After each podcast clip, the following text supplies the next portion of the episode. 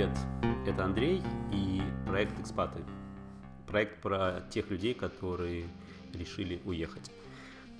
В этом эпизоде мы говорим с Мариной, которая приехала в Германию 5 лет назад. Эм, мы говорим о том, как эм, на самом деле не тривиально быть э, женой айтишника, который приезжает в Германию по Блаукарт, эм, как, как Марина встретила немецкий, немецкую бюрократическую машину, э, как ее победила, как произошло так, что э, ей стало скучно э, делать те вещи, на которые уходит и так куча времени, она еще решила дополнительно ко всему, дополнительно к воспитанию ребенка и так далее, заняться, собственно, бизнесом. Очень интересный бизнес у Марины, и получился очень разносторонний такой эпизод. Э, и я очень рад, э, и до сих пор остаюсь под впечатлением, и надеюсь, что вам всем тоже очень понравится. Э, привет, Марина. Я очень рад, что э, у нас наконец-то появилось время э, с тобой пообщаться. Э, как мы с тобой уже до э, в пришел поговорили, для меня очень важно диверсификация гостей. Вот, и ты как э, никто подходишь э, под это. Э, мне кажется, это будет гораздо, гораздо интереснее, чем слушать 20-ю историю айтишника, который приехал по Blue Card в Германии, вот, и который занимается программированием. Соответственно, для того, чтобы наши слушатели и зрители немножко как бы вошли в курс дела, давай ты скажешь, что ты делаешь, коротко о себе. А, привет, Андрей. Спасибо большое, что позвал меня. А, я думаю, твоему шоу действительно не помешает а, женские подкасты. И я рада быть в их числе. Я думаю, что довольно сложно меня идентифицировать одним или несколькими словами, но так кратенько я скажу, что я айтишница по образованию, работала... Блин, все, заканчиваю. Работала айтишницей в России, была предпринимателем в России, потом была женой айтишника, экспатом и мамой экспатом и а, дважды интерпренером в Германии. Мне кажется, что так меня характеризует а, более полно. Ну, э, с людьми, у которым есть э, что сказать только, только одно про себя, мы не общаемся в этом подкасте, так что это такая рамка уже э, задана для следующих вообще людей. Очень интересно, я очень надеюсь, что в отдельные истории мы сможем, мы сможем поподробнее э, опусть, э, как бы поподробнее на них остановиться. Э, давай, может быть, немножко зайдем э, с того бока, как ты стал экспатом, что тебя привело вот э, э, на чужбину и, э, ну, вообще, когда это произошло и так далее, чтобы немножко временные рамки задать. Я переехала в Германию в 2015 году. А, буквально через месяц будет пять лет. Хорошо бы отметить, корона мешает. А, что меня привело? Я, наверное, тот человек, который в твоем подкасте не будет рассказывать про Крым. Что? Про... Да что ж такое-то? Все не по, не, не по плану идет. Я бы, наверное, э, в ответе на этот вопрос хотела бы сказать э, о своих э, внутренних ощущениях, которые я испытывала, и которые как раз они меня привели к осознанию того, что мне хочется переехать, потому что это было то время, где, когда я чувствовала себя нехорошо, некомфортно в России. Эм, я чувствовала какую-то ограниченность и безысходность, если это не слишком ужасное слово, чтобы его сказать. А, но на меня реально давили стены, э, потолок. Я чувствовала себя не в безопасности. Даже если говорить о детях, в какой-то момент я э, была замужем уже в России, но в какой-то момент я поняла, что я э, не хочу, не готова и рожать э, даже ребенка в России, потому что это Ну, некомфортно. Мне некомфортно было на улице, мне некомфортно было вечером возвращаться домой. И это все мне мешало. И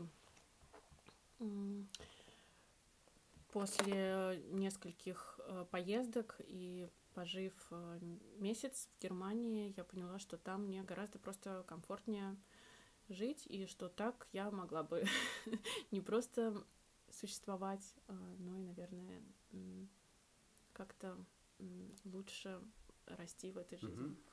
Давай, может быть, немножко э, остановимся на вот этом чувстве некомфорта. Не, не знаю, мне кажется, это такая знакомая людям, которые уехали все по-разному это называют, да, то есть кто-то говорит там, я э, чужой среди своих, э, всегда себя чувствовал, там, не знаю, э, кто-то говорит, что, как бы, ну, там, вот, опять-таки, политические какие-то причины, кто-то называет у меня с советской властью разногласия исключительно эстетического характера.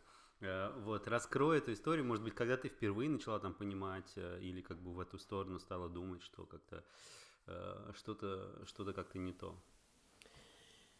Ну, наверное, ну, за несколько лет до как раз переезда, это было, когда ты уже не подросток, который ничего не боится, гуляя вечером там по улицам, а, когда ты уже начинаешь нести ответственность сам за свою жизнь и понимаешь, что в таких условиях ее реально очень тяжело нести, это какой-то груз ответственности что ты или сам выживешь, или всем, собственно, насрать на тебя.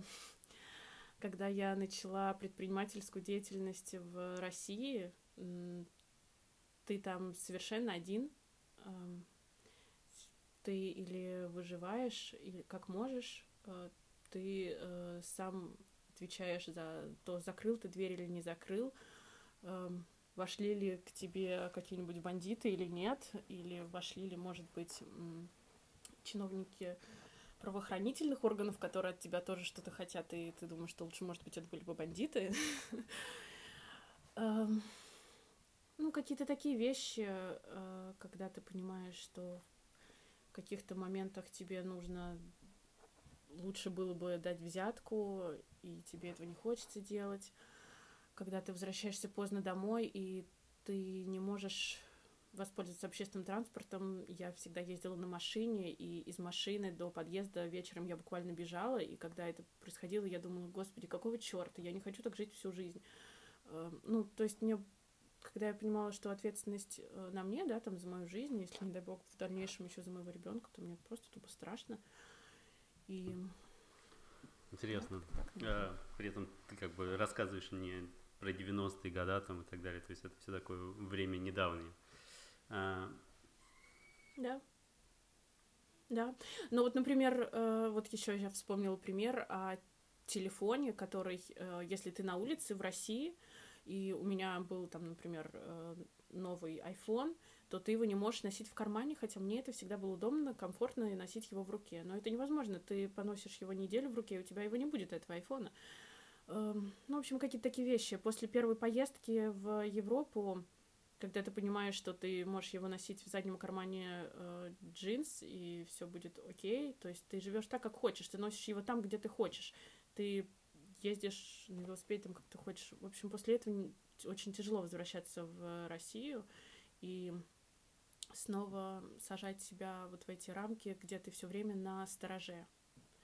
Э, ты все время должен следить, кто рядом. А, может быть, ты говоришь про 90-е, потому что ты мужчина, может быть, тебе не так страшно было в России. Мне кажется, что девушкам в России страшнее. Плюс я жила не в Москве и не в Питере, а в небольшом городе, в Воронеже. И да, несмотря на центр города, там все равно были гопники, которые ходили с пистолетами, которые могли тебе киса, киса, киса, вот это вот все. Ну, то есть это да, несравнимо. Ну что, прекрасно, глубинный российский народ. Эм, э, понятно. Э, ну, немножко, э, немножко как бы стало понятно, да, некоторое такое внутреннее ощущение, вот, стало понятно. Ты говорила о том, что ты приехала где-то на месяц, вот, и пожив месяц где-то в Германии, там, ну, можно сказать, на отдыхе, ты поняла, что можно было так жить. Как, может быть, ты вспомнишь какие-то там пару моментов, которые вот за этот месяц там произошли в голове, которые, может быть, привели дальней, к дальнейшему решению переехать? Я бы хотела, но я боюсь, что наш эфир затянется слишком надолго, потому что я до сих пор вспоминаю эту поездку как один из таких ярких моментов в моей жизни, потому что когда ты первый раз в Европе на месяц, все эмоции очень яркие. И я, честно говоря, скучаю немножко по ним, потому что сейчас, пять лет, живя в Европе, ты уже не ощущаешь все так ярко, ты уже не удивляешься всему на свете. А тогда это были эмоции заш... зашкаливали каждый день от каждого похода в магазин, от э, каждого пользования общественным транспортом, от каждой поездки на велосипеде, от каждой мостовой, э, от каждой брусчатки, от каждой улыбки людей на улицах, от каждого звона э, колоколов церквей по воскресеньям. Ну, какие-то такие вещи —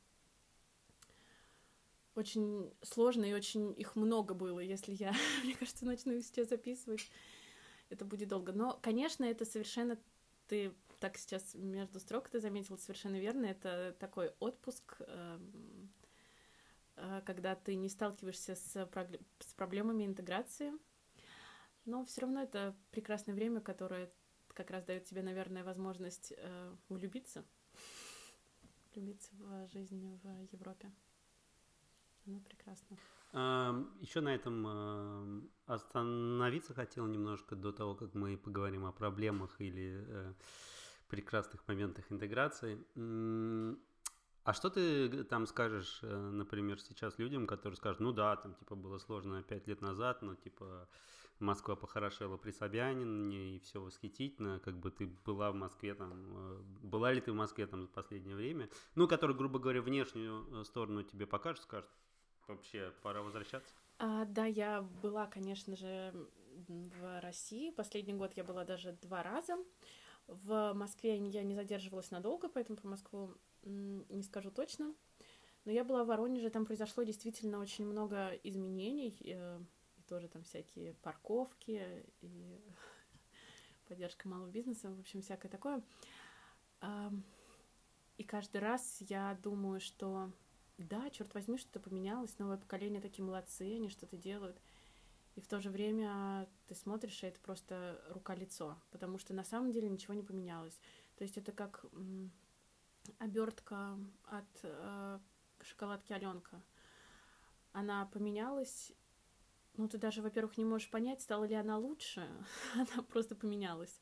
А внутри все осталось абсолютно то же самое. И, может быть, даже в каких-то моментах хуже, если ты начинаешь кусать глубже, сравнивать с ритер-спортом.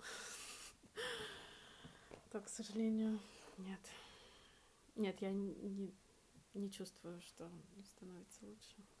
А, понятно. Эм, ну, давай тогда э, вернемся там на пять лет назад. Э, вот ты приезжаешь в Германию уже э, в другом статусе, не в статусе э, туриста или там даже такого э, долгого туриста.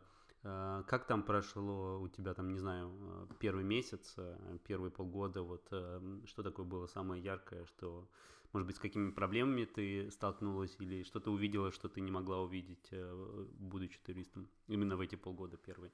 Ну, во-первых, первые полгода, наверное, может быть, даже целый год, это период ханимуна, медового месяца, он, конечно, всегда самый прекрасный, когда ты видишь э, только то, что тебе не хватало, то, что тебе приятно видеть. Э, э, в общем, это как продолжение какого-то отпуска, конечно, это все прекрасно, но к...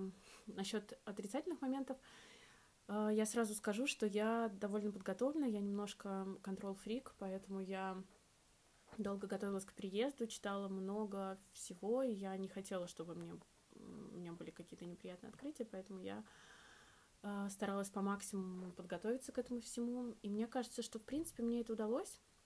То есть я не зацикливалась на каких-то негативных моментах. А, вот это ощущение ханимуна дает силы и энергию для того, чтобы проходить через испытания немецкой э, бюрократии, интеграции и жизни экспатов. Поэтому я бы сказала, что все было, в принципе, нормально. Но, наверное, в этот момент я хочу все-таки сказать, уточнить, как именно я переехала. Мне кажется, что это важно. А, потому что я переехала как а, жена айтишника, и это, наверное, все-таки банально, но банально для твоего э, подкаста в том числе. Но мне кажется, что это играет большую роль. Переезжаешь ли ты один или переезжаешь ли ты с кем-то, это совершенно абсолютно разный опыт. И э, в данном тогда я выполняла роль э, на 100%, 24 на 7, Эм, помощника своего мужа и человека, с который был сконцентрирован на а, интеграционных делах. То есть 24 на 7 я решала вопросы обустраивания нашего быта и э, ну, как бы гнездования каких-то таких вещей. Вот, и я в была бы очень э, рада, если бы э, в... ты не вырезал эту часть, и в этом подкасте осталась моя мысль, насколько важна эта роль и насколько часто, к сожалению, ее недооценивают. Хотя недавно э, встретила у одного знакомого в какой-то очередной статье типа «Как я переехал», э, интересную э, фразу, э, такой списочек, что для успешного переезда в Германию э, по Блау-карте вам понадобится э, подходящее образование, котируемое, э, опыт работы в сфере, э, годный разговорный английский и жена, которая будет делать э, все остальное.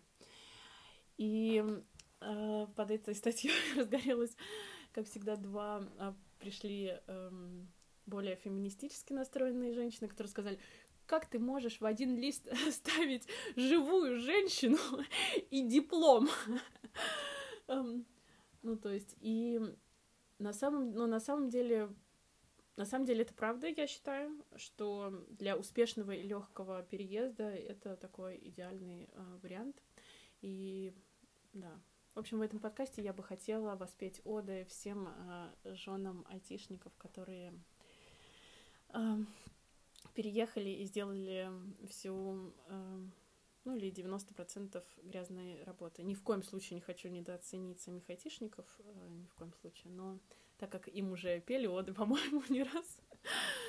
Это очень интересно. А, остановись подробнее на этой истории. Ну, то есть, грубо говоря, вот эти э, как ты называешь, грязную работу, э, ну, то есть вот эти бюрократические вещи, эм, ну, то есть что было, может быть, э, самым сложным, э, или вообще, что было как-то как бы немножко сложнее, чем ты ожидала, или наоборот, может быть, легче, но почему это занимало там 24 на 7, ну, то есть как бы вот об этом немножко поговорим. Ну, я думаю, что я не скажу тут э, сильно много нового, что еще не сказали другие, но я все равно это перечислю, наверное. Это, во-первых, конечно, термины и м, факт их назначения, э, долгое ожидание этих терминов, э, какие-то возможные м, способы их э, ускорения ожидания этого термины, в основном, которые ты должен назначать на немецком и часто по э, телефону, э, какие-то такие вещи, потому что немцы до сих пор э, обожают телефоны, и лучше стационарные. Угу. А, и это э, реально даже в Берлине было по-немецки, да? Э, абсолютно да, конечно. Если тебе нужен Aufenthaltstitel, э, вид на жительство или что-то такое, то да.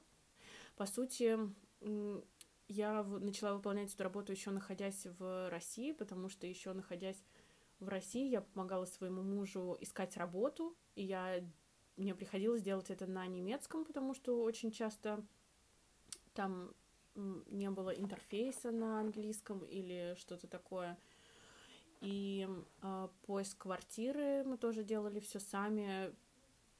Это приходилось делать на немецком, потому что даже там имбильян скаут и объявления все эти все равно все функционирует на немецком.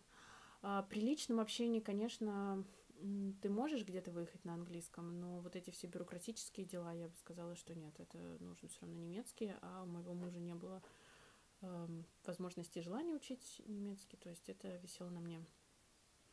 Вот, а после переезда это уже были бумажные письма в бесконечном количестве, которые приходили, продолжают при приходить. Это как тот момент, к которому я не была готова, к которому русская жизнь нас совершенно не готовит, к тому, что каждый раз ты... Я это помню, этот момент, когда ты уже очень сильно уставший, и ты э, приходишь домой, и подходишь к почтовому ящику, открываешь его и думаешь, господи, хоть бы пустой, пожалуйста пожалуйста. И там берешь стопку писем и думаешь, а, хоть бы спам, хоть бы спам. Так хочется спам, который можно выкинуть, и можно будет не читать, но чаще всего там приходят какие-нибудь ну, ты все равно должен прочитать эти несколько листов А4 хотя бы поперек, чтобы хотя бы понять, насколько это важно, насколько тебе важно будет перевести это с переводчиком, ну, какие-то такие вещи. Да, и Первый год э, был для меня таким решением как раз таких всяких вопросов поиском квартир, поиском обустроя, обустраивания быта, потому что ну, какие-то такие вещи все равно ты сталкиваешься, ты приходишь в магазин, и ты не тратишь, как обычно, пять минут для того, чтобы закупить все, что тебе нужно, а ты иногда тратишь час, потому что тебе нужно найти соду, и ты без понятия что вообще-то сода в Германии продается двух видов, и от одной из них можно сжечь себе горло. Не спрашивайте меня, откуда я это знаю. И не покупайте соду, на которой написано «сода». И без понятия, как найти, чем заменить какие-то такие еще вещи там для выпечки, для э, чем отмыть плиту и чем мыть э, деревянный пол, потому что в России ни у кого не было деревянного пола, а здесь у тебя в договоре прописано, э, какими именно пятью средствами, в каком порядке ты его обязан мыть, иначе тебе э, попадешь на кругленькую сумму. Такие вещи, на которые реально уходит целый день. И если у людей из России до сих пор возникает вопрос, например, у моей сестры, она до сих пор часто говорит, э, а чем занимаются твои э, подруги. И я говорю, mm-hmm. они занимаются обслуживанием э, мужа экспата. Это full, и они, job. И они до сих пор не понимают, э, что это. Мне кажется, что это могут понять только экспаты, когда ты названиваешься там полдня, чтобы получить термин у врача, чтобы узнать результаты анализов. Короче, да, вот такие вещи. Они реально... И первый год у меня ушел на это, плюс изучение немецкого, потому что ну, было понимание, что без этого никуда. Так вот, оказывается, как нужно было переезжать. Я все неправильно сделал. А, мне кажется, я тебе это говорила, нет? Интересно, интересная эта история. Да, много таких вещей, которые которую невозможно, да, подготовиться, несмотря на то, что ты говорила, ты готовилась, и ты читала там, и э, очень там, и литературы, и, я так понимаю, очень много э, всяких статей про то, как э, э, живет Германия, вот, но они были больше, больше так оптимизированные для SEO, а не для э, реальной, э, реальной жизни. Да, наверное. Нам скорее было про общественный транспорт, про налогообложение, про налоговые классы, а не про то какое, да, какие э, чеки из аптеки собирать, чтобы вернуть налоги. Мы эм, тоже пару раз э, была эта тема, что онбординг происходит достаточно э, очень странно.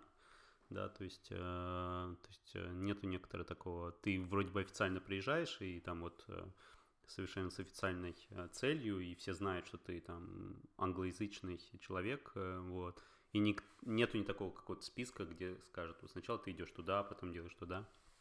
В этом, э, в этом плане, мне кажется, онбординг в, в университете происходит лучше. То есть, когда приезжаешь э, в Германию в университет, э, ты более подготовлен, потому что там у тебя есть international офис, который как бы тебе все скажет, что нужно сделать, где, куда пойти, где, в каком порядке сначала завести счет, потом пойти там делать то-то, это многие, многие говорили, что вот у этих всех бюрократических историй, они работают неплохо, вот, но как бы вот порядок такой как бы не совсем, не совсем э, ясен. Ну и вот английский, конечно, это очень э, такая вещь. Я вчера э, просто как э, был на сайте CDC американском, э, ну, который э, который основной сайт э, типа Министерства здравоохранения, что-то такое Америки.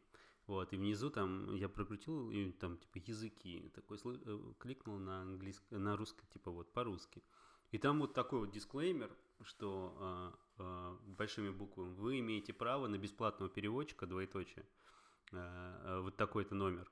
Э, в связи с тем, что мы не можем дискриминировать людей по э, расе, там, коже и так далее, и по языку, э, у вас есть государственное, как бы, обеспечено государственным право позвонить сюда, и вам переведут все, все вот, и там будет сидеть русский переводчик. Я такой, вау!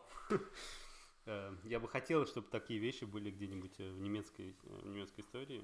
А, если честно, сейчас я сталкивалась уже с этим в одном из э, мамских русскоговорящих чатиков. Э, новоприехавшие эм, писали, а сейчас я попытаюсь вспомнить это слово, менеджер по переезду, нет, наш, наш, наш агент по, э, по интеграции, что-то такое, в общем, то есть уже есть такие люди, они платят им несколько тысяч, и они им помогают, э, решают все вопросы необходимые. Я думаю, что это... Отличная бизнес-идея для людей, которые э, перевезли уже своего мужа, вот, и думают, чем, как, как, как бы монетизировать этот э, полученный опыт. Вот, э, отличная бизнес, э, бизнес-модель. Э, супер. Э, расскажи, может быть, э, э, очень интересно было вот этот вот первый год. Э, я понимаю, что там э, как бы э, произошла некоторая тоже ломка стереотипов, вот, э, э, немного, да, то есть... Э, ну, я не знаю, как у тебя, вот это, эм, этот факт, что они не говорят по-английски, ведь я пришел Э, когда ты все-таки начала э, бумажками заниматься, да? А, э, все-таки в первый месяц, мне кажется, когда ты была здесь туристом, у тебя было представление, что они все-таки говорят. Совершенно верно. А, да, когда ты здесь как турист, то кажется, что все прекрасно, все говорят на английском. Когда ты а, приходишь в какие-то места, где люди занимаются а, именно с не с туристами, а с а, проживающими здесь то иногда они даже принципиально не говорят на английском. И это иногда действительно бесит. Например, я помню, как мы проводили первый интернет э, домой. Это отдельная история. Мало того, что он плохой, дорогой и должен ждать несколько месяцев. Но одним из важных пунктов, почему я выбрала, например, этого провайдера, потому что э, сайт был на английском. И я подумала, это супер, это вот я выберу тебя, чтобы поддержать, это так здорово, что ты сделал сайт на английском. А, как только ты а, заполняешь первичные данные, отправляешь, что, а, что ты хочешь заключить с ними договор, они полностью переходят на немецкий. Они буквально через на следующий день звонят тебе из службы поддержки, говорят спасибо большое, что вы хотите заключить с нами договор, мы приняли вашу заявку, ты спрашиваешь, а можно по-английски? Они говорят, нет, наша служба поддержки работает только на немецком. Добро пожаловать. И э, в этот момент, конечно, да, хочется иногда плакать. То есть они иногда заманивают тебя, а потом такие, да нет, вы пошутили, ты что, серьезно поверила? Эм, но, тем не менее, какие-то э, какие положительные стороны в этом есть, мне кажется, в таком э, в том, что ты сразу в холодную воду, вот, и сразу э, немецкий, э, и э, как тебе пришло, э, пришла идея э, бросить full-time э, жены экспата и заняться бизнесом и стать интерпренером? А, ну, я довольно отчаянная. Я думаю, что я сделала это от отчаяния. Это не совсем относится к теме, мне кажется, подкаста. Возможно, я просто не получала удовольствия от full-time жены экспата и еще меньше, наверное, удовольствия от full-time мамы, потому что а, на тот момент моему ребенку был а, только-только исполнялся годик, и мне все это порядком надоело, и а, я быстренько заресерчила тему, как зарегистрировать ИП. Ну, у меня была ломка, потому что я в России была предпринимателем, и Тогда я подумала, что в Германии я могу стать предпринимателем, предпринимателью. А оказалось, что это довольно быстро, и я сказала а, мужу в четверг а, с утра посиди с ребенком, я сбегу, зарегистрирую ИП. Он сказал, окей, я сбегала, зарегистрировала ИП, и так все началось.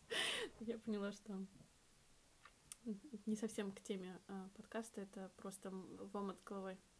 Наоборот, это вот на этом я хочу э, гораздо подробнее э, остановиться, а, потому что это ломает очень многие как раз стереотипы. Вот, ты сама один из стереотипов только что назвала, а, такая жена, которая поддерживает мужа айтишника, вот, э, на full time.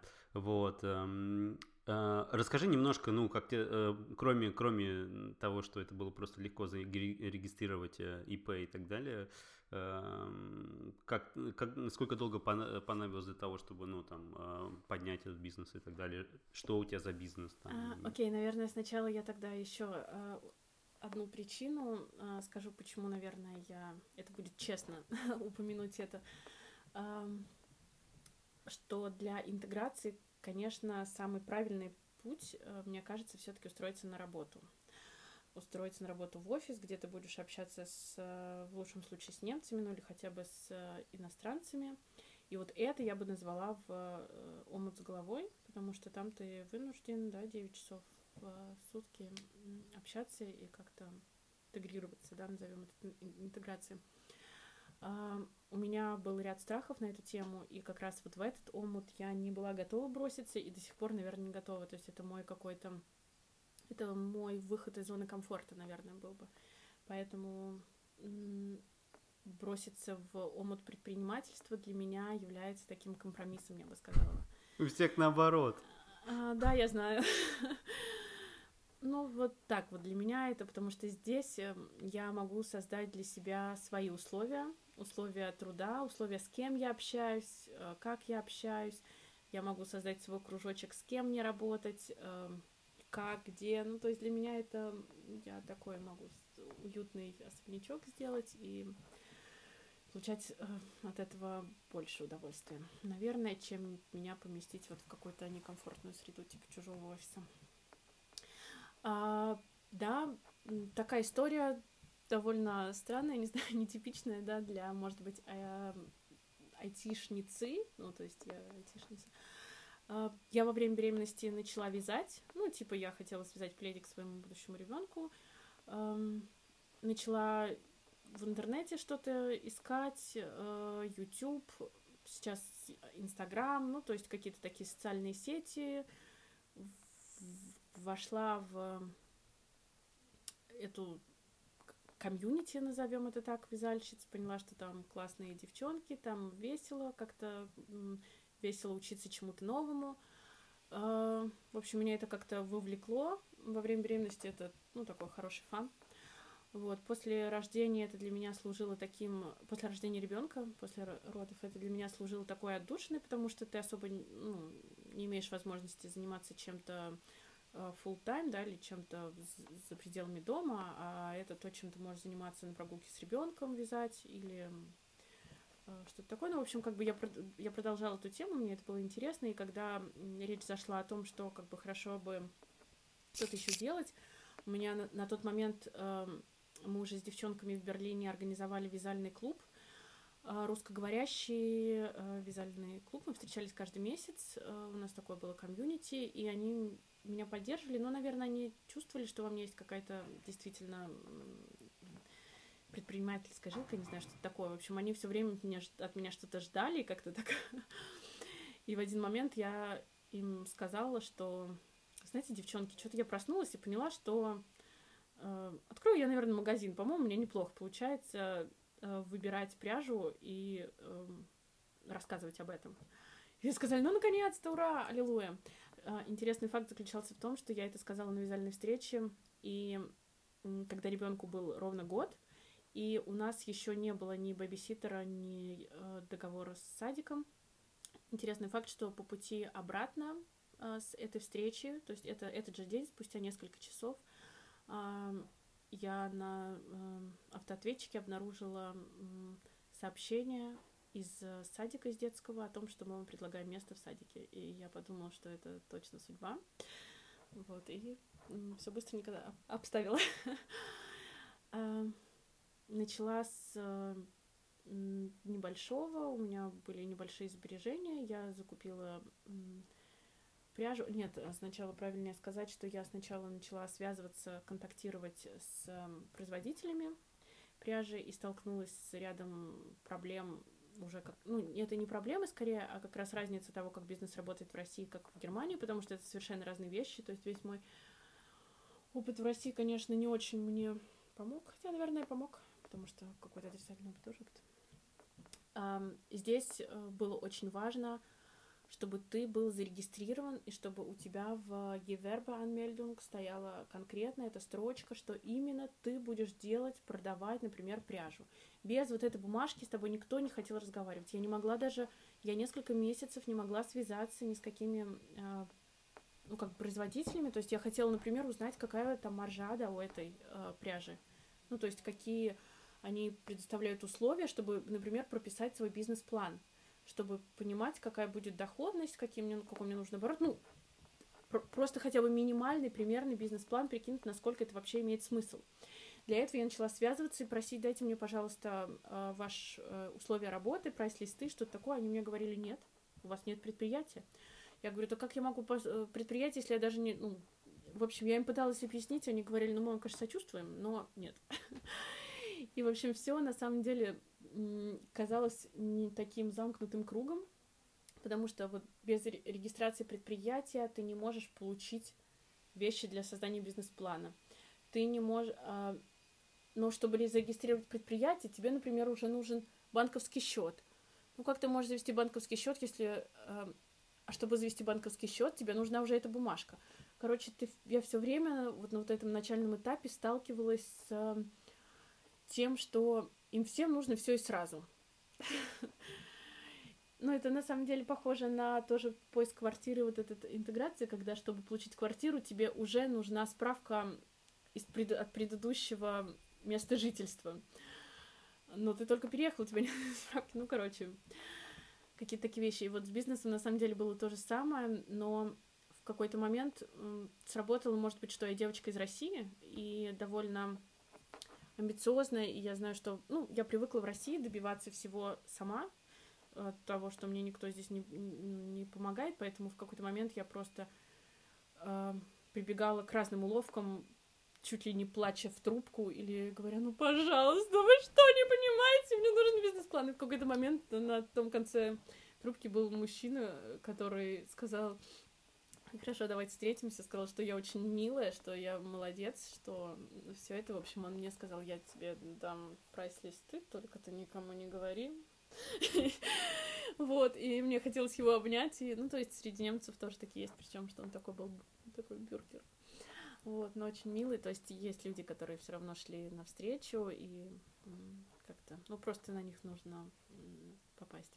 С итальянцами была еще более интересная история. Ну, то есть все время сталкиваешься с какими-то разницами менталитета. Вот это, например, с немцами, с итальянцами мне нужно сделать было первую закупку. И они тупо не отвечали. Весь август они находятся в отпуске, а это как раз было время, когда мне нужно было к сезону закупить э, пряжу, как раз к осенне-зимнему. Ну, весь все производстве, все в августе. Просто никто ни на что не отвечает. И это тоже продолжалось несколько месяцев, что они как будто не заинтересованы. За, как бы моя эм, эм, история закончилась тем, что я до них достучалась, не знаю, сотого раза, написав капслоком, эм, уже не помню на каком языке, то ли на итальянском с помощью Google переводчика, то ли на английском, типа, имейте совесть, это ваша работа отвечать. Ну, то есть что-то в таком духе, это было такое супер агрессивное, потому что я была уже в отчаянии. Вот, но это тоже какие-то такие менталитетские вещи, и потом менталитетские вещи, так нельзя сказать. А, это я а, начинаю забывать русский язык или выдумывать свои слова. Менталитетские вещи. Да, в общем, есть разные проблемы, но это интересно. Это очень интересная история. Э, да, это твой путь, он просто такой э, очень такой великолепный. Э, ты уже немножко поговорила о там разности, разных менталитетах. Понятно, что итальянцы там будут отдыхать до упора. Вот. Эм, немцы будут говорить, что ничего невозможно, но если встретимся на пару пива, то все возможно. Вот, э, и э, расскажи немножко, не знаю, какие-нибудь главные вещи, которые тебе бросилась в глаза, вот главная разница между бизнесом в России и бизнесом, раз уж у тебя такой уникальный опыт, э, там, не знаю, вот я не могу этого сказать, да, то есть, а, а у тебя уникальный опыт, ты вела и там, и там бизнес, в чем в чем главное отличие, что как бы тебя как э, бизнес-вумен там из России здесь поразило? Вот. Интересный вопрос. Спасибо. А, тут, наверное, с двух сторон надо смотреть. С одной стороны, со стороны государства, как государство, эм, в каких отношениях государство с предпринимателем и в каких отношениях а, предпринимательство с покупателем. Так, значит, первый про государство, конечно, это небо и земля. В Германии, несмотря на то, что ты должен прочитать и вникнуть, особенно если ты экспат, и на это уходит много времени, чтобы понять, что именно нужно сделать. Для этого это как бы не очень очевидно, и вся информация, опять же таки, в основном на немецком языке. Но все равно, тем не менее, будем откровенны, очень много послаблений и упрощений. А, то есть для того, чтобы было тебе максимально просто, Гивербы стоит зарегистрировать 26 евро и э, 15 минут времени.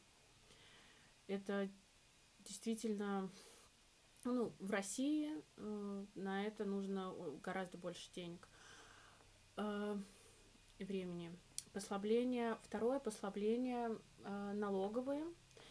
В Германии э, сейчас до 22 тысяч, по-моему, евро оборот в год, а, ты можешь не платить вообще никакие налоги. Ты можешь быть клейнунтинем, это малый предприниматель, когда не, ты не платишь НДС.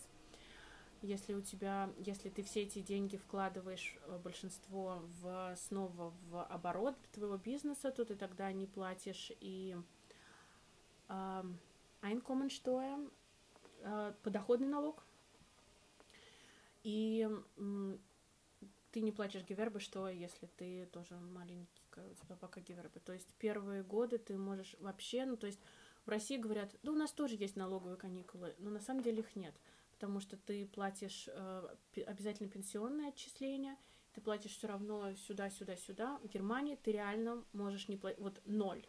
Ты можешь, единственное, ты должен будешь, ну, скорее всего, ты заплатишь э, твоему штойербратеру, налоговому консультанту за то, чтобы он оформил твою э, эту налоговую декларацию, где там все будет, что ты все, что заработал, практически все потратил. Пенсионное отчисление ты можешь не платить. И, ну, вот в моем случае я могла не платить э, первое время э, э, медицинскую страховку, потому что я могла оставаться на страховке мужа. Если как бы ты, конечно, один, то все-таки ну, чуть-чуть посложнее, наверное. Чуть-чуть придется там все-таки за это платить. Вот, то есть э, поддержка государства на самом деле, на самом деле она большая. То есть ты все время чувствуешь, что к тебе нормально относятся с пониманием, с человечески. Тебя не пытаются тебя так взять за шкибот и сказать, ну что там, ага, не повесил э, пожарную вывеску и зеленую надпись «Выход». Гони баблосы. Ну, то есть, как бы, вот этого всего нет, ты как бы не ждешь такого подвоха. Тебе как бы так ничего не заработал. Ну, ничего страшного. Давай в следующий год, у тебя все получится. Вот какое-то такое ощущение э, со стороны государства. Ну, и сейчас я не могу просто не сказать, потому что для меня, несмотря на то, что мне казалось, что я уже привыкла к нормальному отношению, когда к тебе относятся как к человеку, как к молодому предпринимателю, я все равно просто в восхищении сейчас эм, э, корона-кризис. И э, Германия, в том числе э, Берлин, администрация Берлина предприняла э, решение о помощи и поддержке э, бизнесов. И я была уверена, что мне все равно ничего не достанется, там наверняка будет мелким шрифтом что-нибудь написано, и что-нибудь такое, или закончатся деньги. Я все время ждала подвоха и думала, что я-то точно ничего не получу. Но каково же было мое удивление, когда, да, мне пришлось э, три дня простоять в очереди онлайн э, на подачу заявления. Но, да, мне пришлось заполнить несколько листов на немецком, ответив на вопросы. Но на следующий же день, на утро, я на мой банковский счет упали 5000 евро, которые я вроде как не должна буду никому возвращать. То есть это 5000 евро, которые я получила просто для того, чтобы мой бизнес, возможно, не рухнул во время этого кризиса. И я даже не показывала никакие бумажки, я не доказывала, я просто поставила галочки, что да, мне бы, у меня есть сложности. И это просто настолько взрыв мозга, это настолько разрыв шаблонов, что государство не насрать на тебя, не насрать на твой бизнес, и что эм, государство не только забирает себе, но и отдает тебе. Это mm-hmm. потрясающее чувство. Это интересная история. Мой следующий вопрос, он с ней связан. Эм, ты общаешься с э, немцами-предпринимателями? Или просто с немцами? Да, я сейчас общаюсь просто немцами. Я немного общаюсь с немцами-предпринимателями, но не, возможно, не совсем на бизнес-темы. То есть это э, какие-то мои знакомые немцы, которые тоже сталкиваются с этим. Почему я спрашиваю? Потому что все, что ты рассказываешь, э, это абсолютно, ну, мое же ощущение, вот, когда я все-таки пришел к тому, что нужно это делать, и у меня, в отличие от тебя, не было никакой вообще предпринимательской жилки, я не уверен, что она есть до сих пор у меня, вот. Эм, есть, есть дни, когда я думаю, что нет. Эм, но главный факт э, э, был в том, что это действительно очень легко э, вот, это сделать, и очень много человеческого э, отношения, но всем известна такая особенность немцев, которые как бы э, вот очень-очень неохотно становятся предпринимателями, да, то есть вот которые очень любят работу с 9 до 5, где есть работодатель, который вот как бы... Как ты это можешь объяснить? Очень просто. Мне кажется, что это не имеет отношения к национальности. Я знаю, в России таких полно людей очень много. Мне кажется, что это просто в голове, во-первых, есть какой-то такой э, тумблер, просто как тебе комфортнее, как ты чувствуешь себя стабильнее, когда все в твоих руках или когда все в чьих-то руках, кто тебя опекает вокруг, как-то так.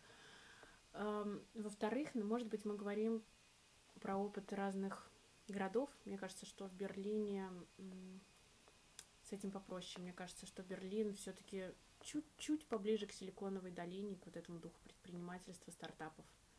Мне кажется, что здесь это к этому чуть попроще относится. И, ну и, возможно, у меня нет все-таки так много немцев, работающих в офисе среди моих друзей, да, наверное. Тут тоже окружение имеет значение. Um Интересно. Хорошо, то есть э, ты приезжаешь, э, сначала тебе становится скучно, потом ты создаешь эм, э, создаешь свою компанию, эм, вот, потом ты поражаешься, как это все было легко. И я так понимаю, Германия тебя до сих пор продолжает поражать, да, то есть ты вот пять лет прошло, но у тебя Эм, какое самое последнее, ну, кроме короны, вот этого помощи, я понимаю, что это очень яркая история, где ты можешь сказать, может быть, э, какая-то человеческая история, э, а может быть даже, хорошо, будь, пусть будет корона, это то, что тебя поразило в положительном стороне, э, в положительном плане. А попробуй вспомнить какие-то вещи, которые тебя до сих пор раздражают в Германии, где ты не смогла смириться. Um, так что, отвечать на позитивный или на негативный? Нет, на негативный. Позитивный уже отлично. Ты все обрежешь.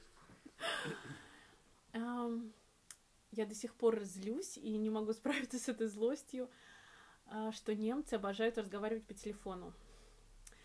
Я до сих пор испытываю сложности от разговора по телефону. Мне комфортнее написать имейл, но каждый раз, если это деловая переписка, там, я не знаю, с моими поставщиками, да с кем угодно, а, если у них написано, что да, пожалуйста, вы можете связаться с нами по имейлу, ты выбираешь в пункте меню желаемый способ, указываешь имейл, указываешь свой имейл, ты пишешь письмо и, и говоришь, Зайгятся Дамон Херн, пожалуйста, свяжитесь со мной по имейлу, потому что мне так комфортнее.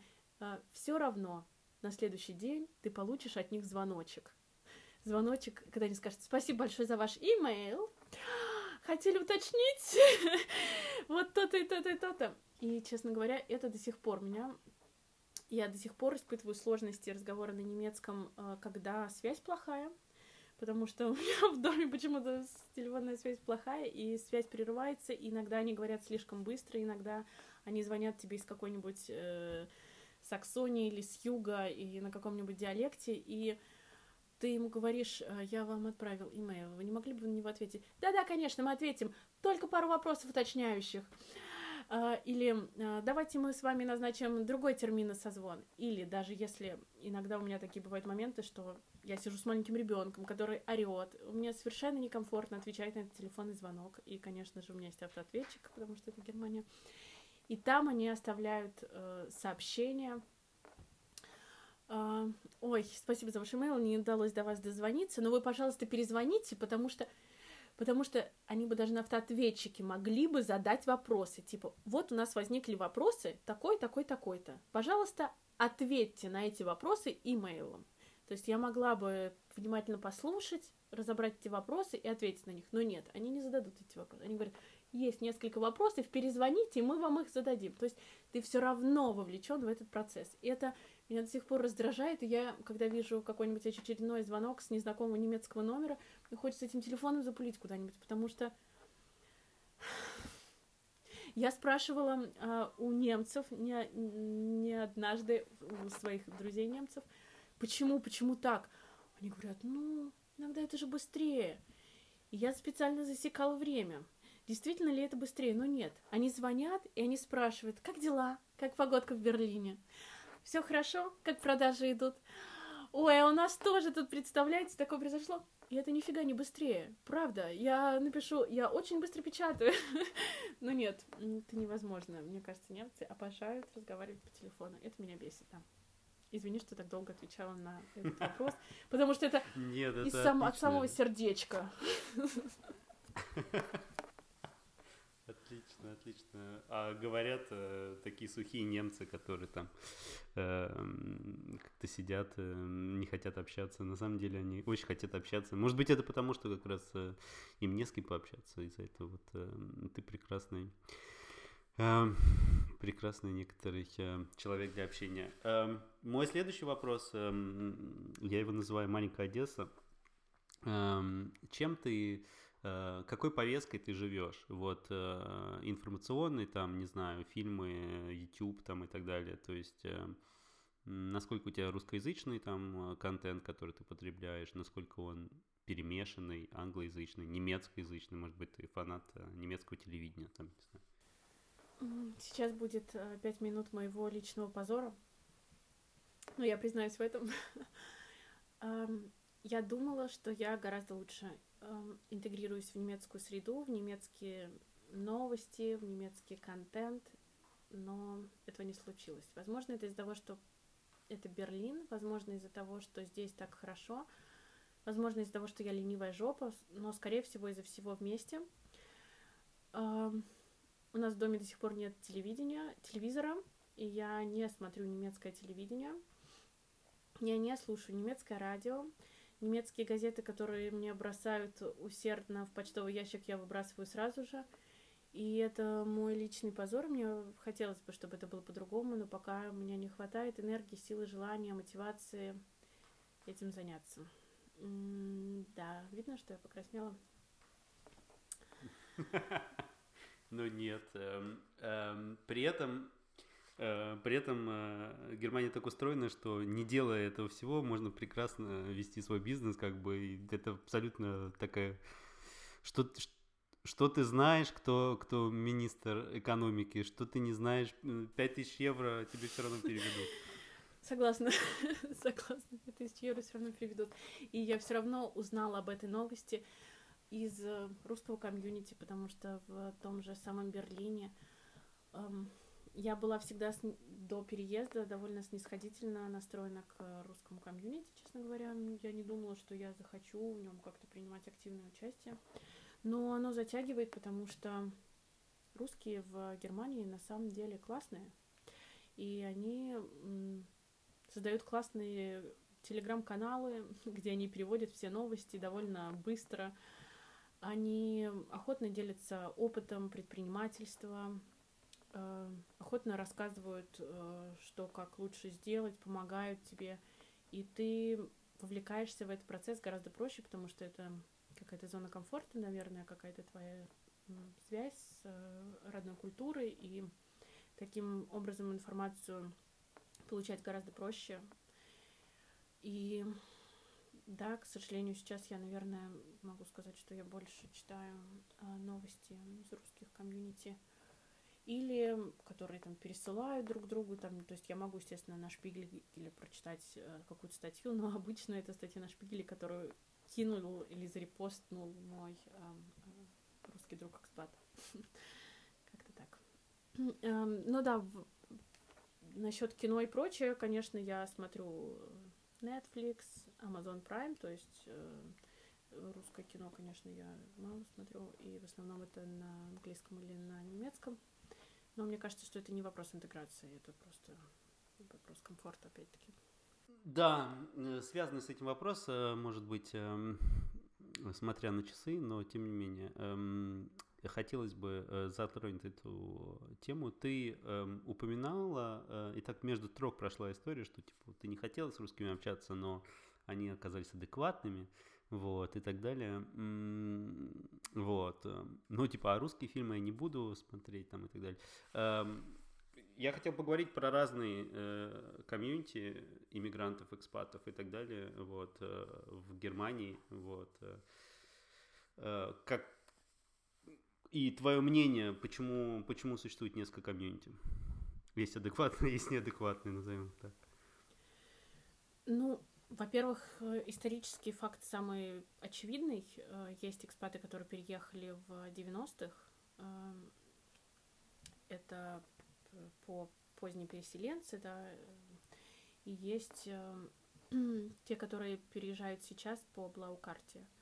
Я ничего не хочу сказать плохого, но просто обычно, у меня есть друзья поздние переселенцы в том числе, но обычно э, проще найти общий язык с теми, кто такой же, как ты, кто также переехал по Блаукарте, у кого такой же примерно бэкграунд, такие же интересы, такие же проблемы э, сейчас, и они э, ну, как бы, что значит адекватнее? Это значит, что тебе просто с ними, да, удобнее, комфортнее, есть о чем поговорить, у вас э, схожие взгляды на какие-то проблемы, на вещи. Э, да, их сейчас очень много, поэтому без труда можно себе по душе найти друзей. Интересный ответ. Эм, мой э, последний вопрос. Э, и здесь всегда дисклеймер. Э, вот я его буду просто, знаешь, нажимать, чтобы он игрался. Эм, и ты можешь на него отвечать на этот вопрос настолько уклончиво, насколько ты хочешь, э, в зависимости от вообще твоих э, предпочтений, учитывая разные обстановки в тех странах, из которых мы приехали. Um, называется он Back to the USSR и uh, звучит так. Что должно произойти, чтобы ты приехала назад uh, в Россию? Ну, меня, наверное, должны взять под белые ручки с калашниковым у виска, а, связать так, что я не могла шевелиться, посадить в самолет, заткнуть мне рот кляпом а, и так, держать меня в России настолько, насколько они смогут. Хороший ответ. Хороший ответ. Эм, слушай, эм, мне кажется, это многое. Эм, я даже не знаю, как вести дальше уже э, допрос. Вот, мне кажется, это намного, намного отвечает. Э, я благодарю тебя за твое время, за очень интересный рассказ о, о своей жизни. Вот, как и ожидалось, он получился очень э, таким необычным. Вот, и как и было в при роли э, рассказано, или ты сама себе сказала, что ты не можешь одним предложением о себе э, рассказать, вот, вот это подтверждается всем этим подкастом. Это очень разнообразные какие-то направления твоей, э, твоей жизни. Э, вот, и спасибо, что ты уделила мне время, вот, и об этом поговорила со мной. Андрей, я хочу сказать э, тебе огромное спасибо не только за интересные вопросы и за твои комментарии, какой-то фидбэк мне, но и за то, что ты делаешь эту работу, за то, что ты записываешь этот подкаст, потому что мне кажется, что это очень важно, и я очень благодарна тебе за это, за то, что ты делаешь это. И горжусь тобой и тем, что я тебя знаю. Я желаю успеха твоему подкасту. Вот, чтобы не знаю, какие цели ты ставишь перед ним, но чтобы они достиглись. Ты большой молодец. Супер. Спасибо тебе большое, это такие очень приятные слова. Вот, и, э, ну, я надеюсь, после того, как этот э, весь э, ужас закончится на улице, мы все-таки когда-нибудь встретимся в скором времени. Надеюсь на то же самое. Приезжай в Берлин.